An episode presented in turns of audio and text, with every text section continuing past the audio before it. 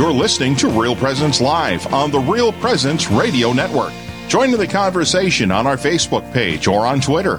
And be sure to like and follow us for more great Catholic content. Now, back to the show.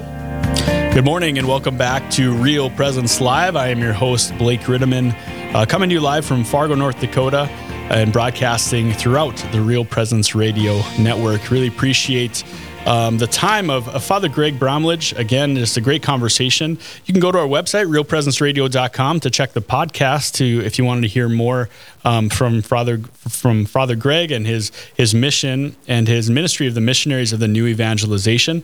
Again, he'll be in Gillette, Wyoming. So all those listening on 88.1 in Gillette, I encourage you uh, to take some time to check out October 23rd, 24th, and 25th at St. Matthew's Church. There will be a healing service um, led by the missionaries of the new evangelization those evenings of October 23rd, 24th, and 25th in Gillette.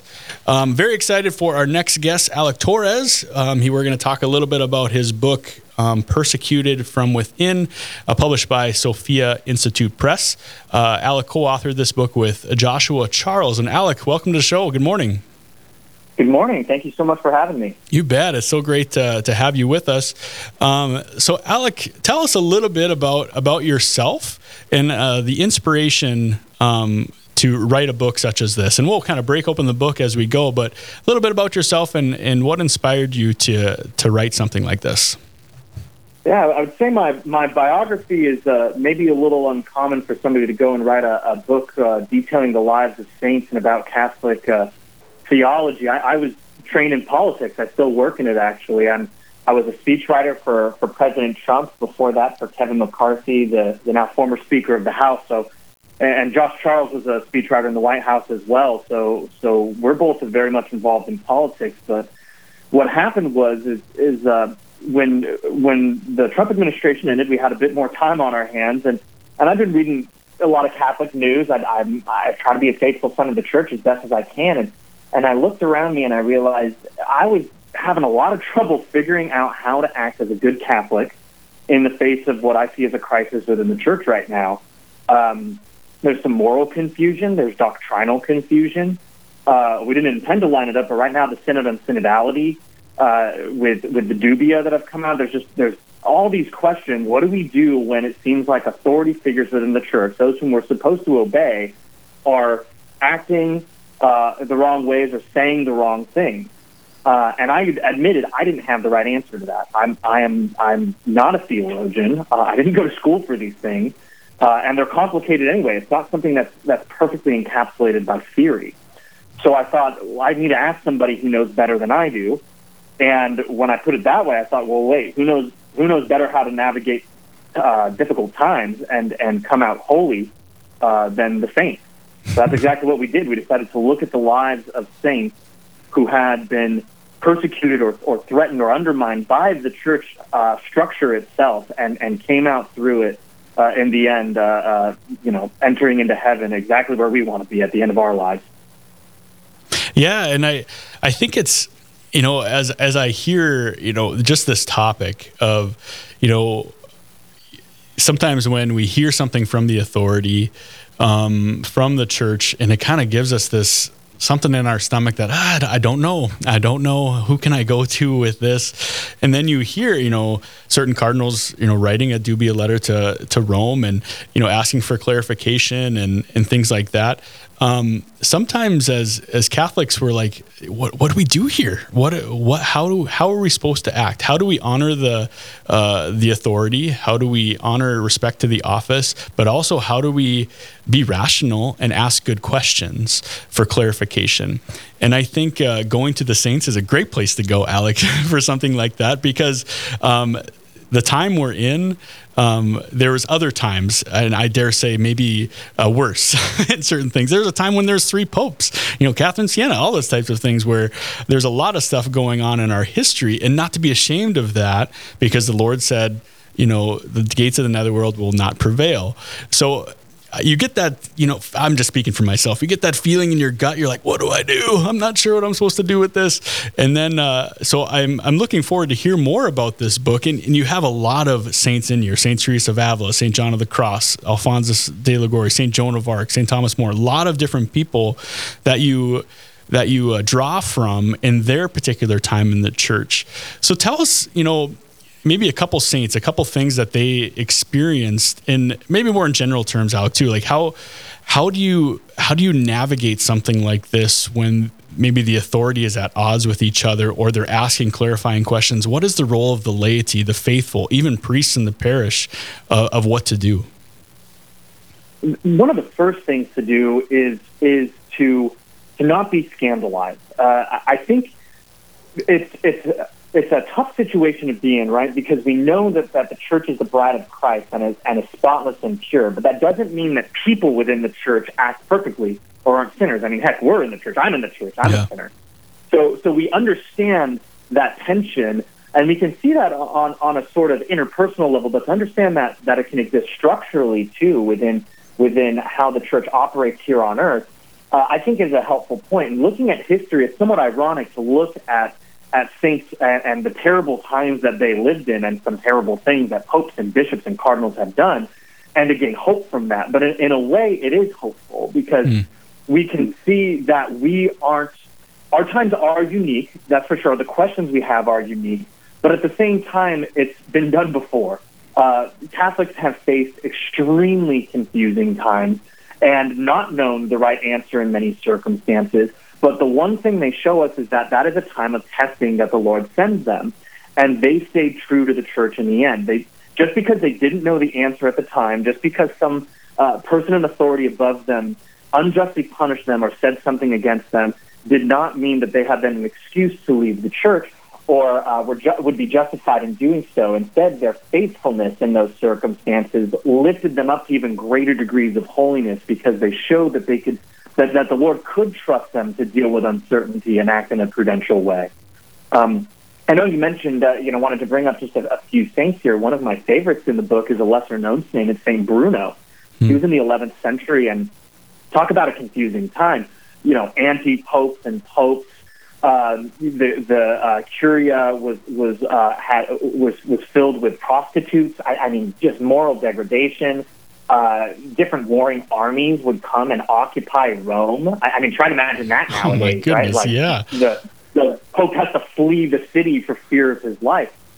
And, uh, you know, the, the long story short, the, there was a debate about the roles of civil and ecclesial power back then. It was one of the fundamental questions of the time when structural authority was sort of breaking down. And the Pope signed a statement that, that very clearly appeared to contradict uh, the teachings of the church and the council. Um, so, you know, St. Bruno, he was a very high, uh, uh, uh, uh, what is it, authority within the church. He, he, uh, he himself was not a cardinal, but he was an advisor to three popes. And he came out and contradicted, he said what the Pope signed was wrong. It was incorrect. And he, he did it very clearly, very charitably. He still said he was a servant of the Pope, mm. uh, but he, he said that in this circumstance, the Pope was wrong to do this. And uh, he lost his position. He lost uh, he lost his access. He, he had spent decades at essentially at the top of the world, and he ended his life, you know, kind of forgotten mm-hmm. off to the side. Uh, but he stood for the truth, and, and now he's remembered as a phenomenal saint for having the courage to do so. Oh, that's a beautiful witness and beautiful story, and I, have never heard that before. From Saint Bruno is kind of a lesser known uh, saint. I think we we celebrated him earlier this month um, as well, and that kind of got me thinking about you know so the church is the bride of Christ, you know, the mouthpiece in a lot of ways uh, of the Lord. In you know, the church, the Lord working through the Holy Spirit working through the church. How does one, and you know, how does one stand for the truth when it may be in Saint Bruno's case? He said what the Pope wrote is wrong. How does one stand for the truth when maybe it's different from what the church particular individuals in the church. I should maybe clarify that and qualify that. How does one do that? Uh, that's got to be a there's there's a lot of courage there there's a lot of faith i mean obviously there's great formation and someone that really knows the voice of the father knows the lord but you know in, in reading these saints and their witness how did they how did they do that one of the important things to look at with them is that there was immense preparation for this. You know, the the Saints didn't just go shooting from the hip, right? And, yeah. Uh, you know, say, "Oh, this is wrong," and and I don't really know why. I, I mean, in, in, a way, social media culture as we have it today is, would just be anathema to them, right? Uh, yeah. Because things were were measured and thought out. You wanted to know all the information. You refrained from criticism until you knew it was obligatory. But then, when when a crisis point came, or when confusion was being spread by people in authority, when scandals being caused that could potentially lose uh, make people lose their faith, there was the utmost clarity. Hmm. So with, with the saints, there they we have to trust that that the Lord guides us and and can support us individually in our own formation, but we have to put the work in too. Uh, you know, I didn't I didn't write this book just as a fun historical study. I actually think that we are blessed as a church have 2,000 years of history to draw from, and it's incumbent upon us to at least be acquainted with that in some way. So history helps a life of daily prayer, the rosary, frequenting of the sacrament. You know, read the catechism, read read the, the current catechism, read the catechism of the Council of Trent, read the church fathers. We're, you know, it's not like every single Catholic is called to be a scholar, but we should know our faith. Mm-hmm. And, and God gave us our reason. He gave us our minds to know our faith. And we will have that conviction and we form our wills and our intellect properly in conjunction with the Holy Spirit to be able to respond to these issues or to know when, when a line is crossed. And then it's up to us to have the courage to be able to say so and to say so clearly and with great charity. Oh, beautiful, Alec. We're speaking with Alec Torres, a co author of the book Persecuted from Within uh, from Sophia Institute Press. We're going to take a little bit break and talk a little bit more about the witness of the saints um, in his book Persecuted from Within. And then also you know, from a non Catholic point of view, they may see chaos going on. How do we speak to those that uh, from the outside of the church, um, you know, speak truth to how the church is the true church and the mouthpiece of the Lord? Stay with us. We'll take a quick break and we'll be right back. This is Real Presence Live, where the focus is not on the evil around us, but on conversion and mercy through the good news that is always good. We're local, engaging, and live on the Real Presence Radio Network.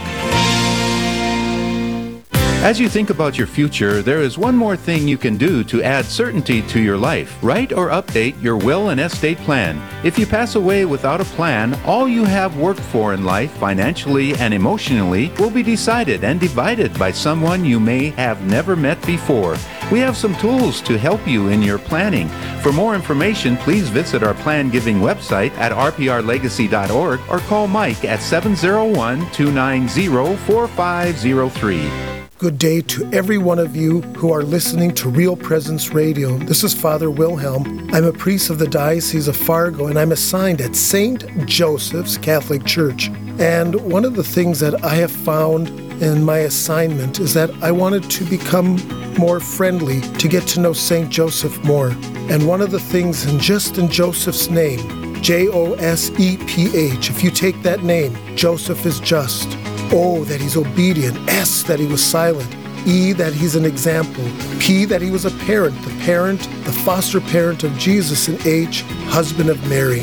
What a wonderful thing to imitate this good, holy man that the Father in heaven chose for his foster father here on earth. And so, have a devotion to St. Joseph. Come to know him come to know his intercession as he brings us and leads us always ever more closely in a relationship with the Holy Family.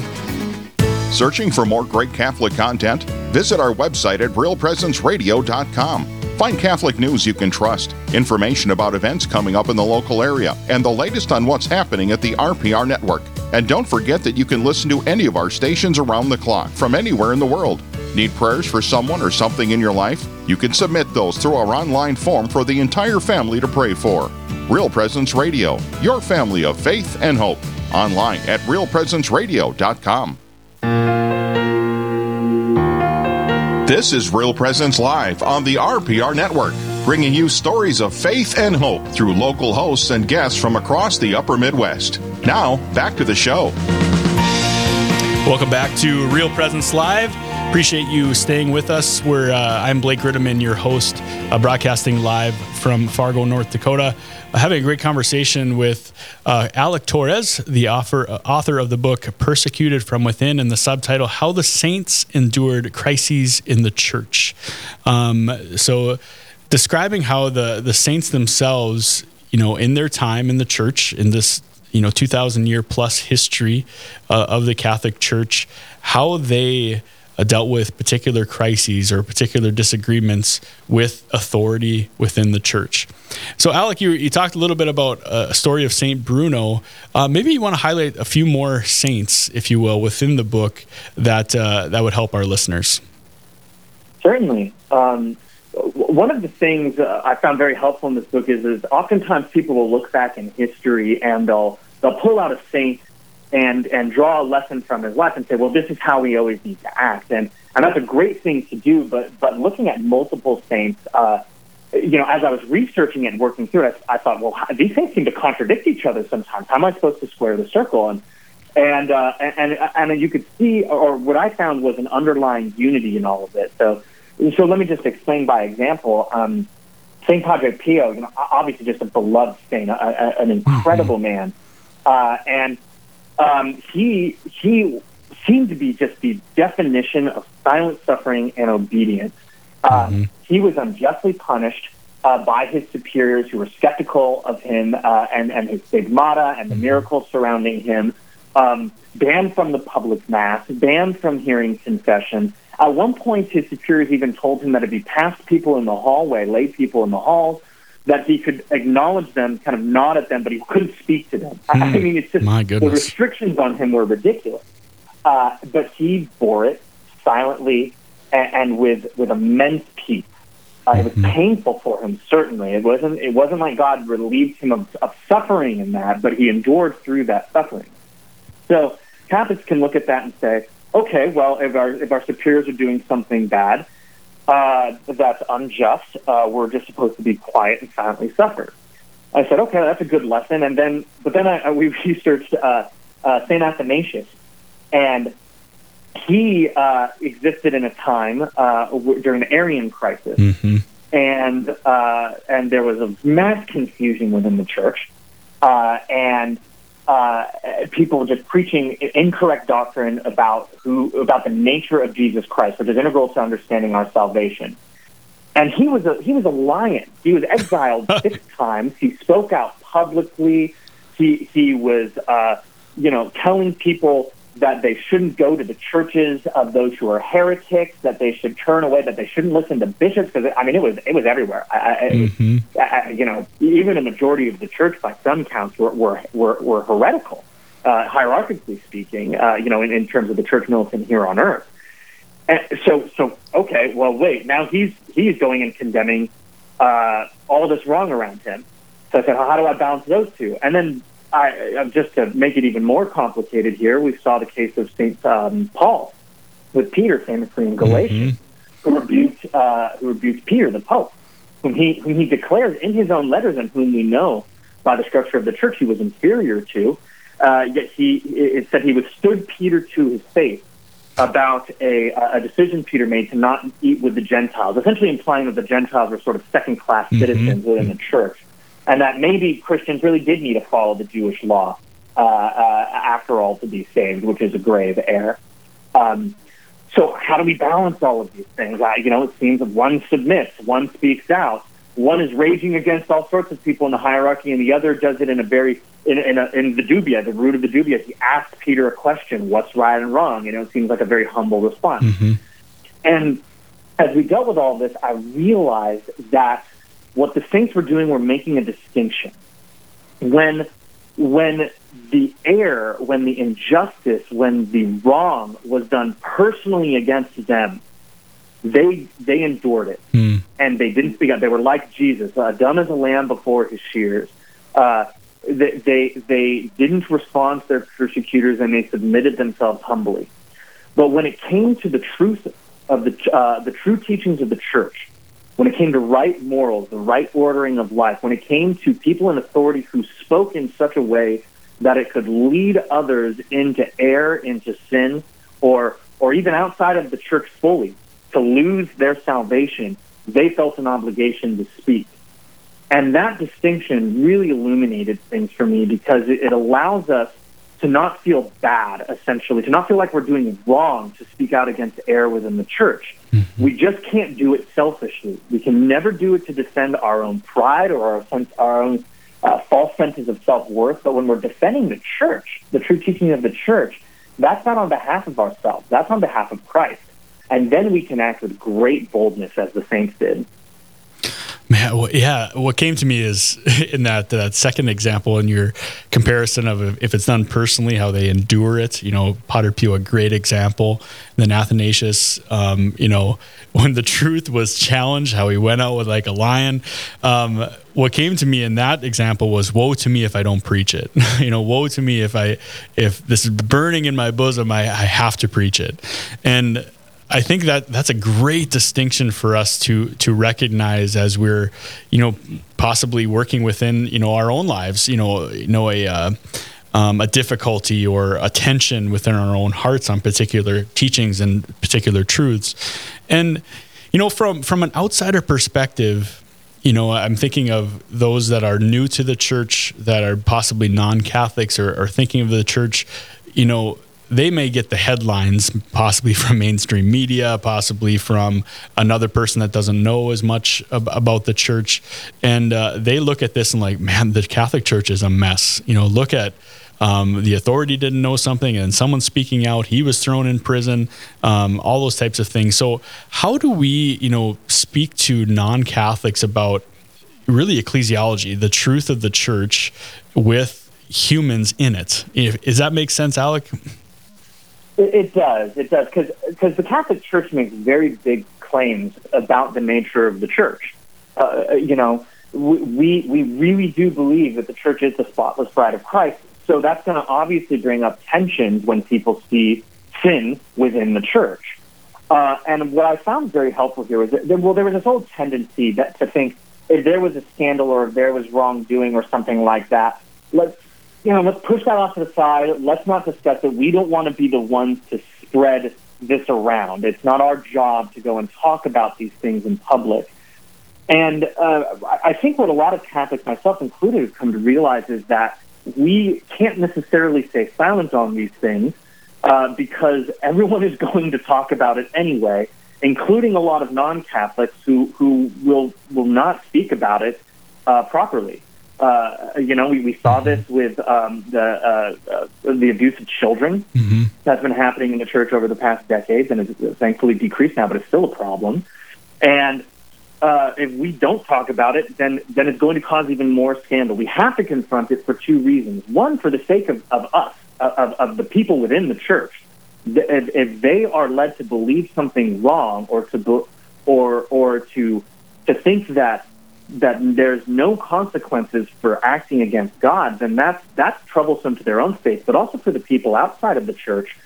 Um, they need to know the truth. Yeah. And if all they're seeing is the confusion of it uh, and and error, even, um, then they're not going to be led to the church, which is which is the greatest thing that could happen in their lives. They they need the gospel. They need to mm. be in the church. If we really believe what the church teaches, if we really take our faith seriously, we want them to be with us in the church, which means somebody has to be there telling, showing them uh, uh, the way, showing them what's air and what's proper, uh, what when somebody in the church was wrong and and when they were right. And in a way, us doing that demonstrates a very high level of uh, of obedience and and grace because we're showing that we can submit ourselves to something that is still broken in many ways, or filled with broken people, rather. Mm. Uh, and and that we stay with it. We're not, not the modern air in so many ways is to try and choose our own path, however it is. And something's hard or difficult or wrong, we leave and we do it on our own. Mm-hmm. And we stand as a contradiction to that when we say, no, there is right and wrong. I, I can tell you what that is, but I'm still going to stay in this church that is sometimes really messy. Yeah. In Alec, in our last two minutes here, what's coming to my heart is just um, the need to know the voice of the Father, to know to know the faith, so that when these things come up, we can we can clearly speak truth to them, to shine light into the darkness, and not to just like, well, I guess it's wrong. I'm going to turn my back to it. So you know what is you know when you're doing this research and, and praying with these saints and and uh, and learning from the example what's your prayer for the people of god? What's your prayer for the church? And then what also should should we as individual members be praying for as we as we encounter these things in the church?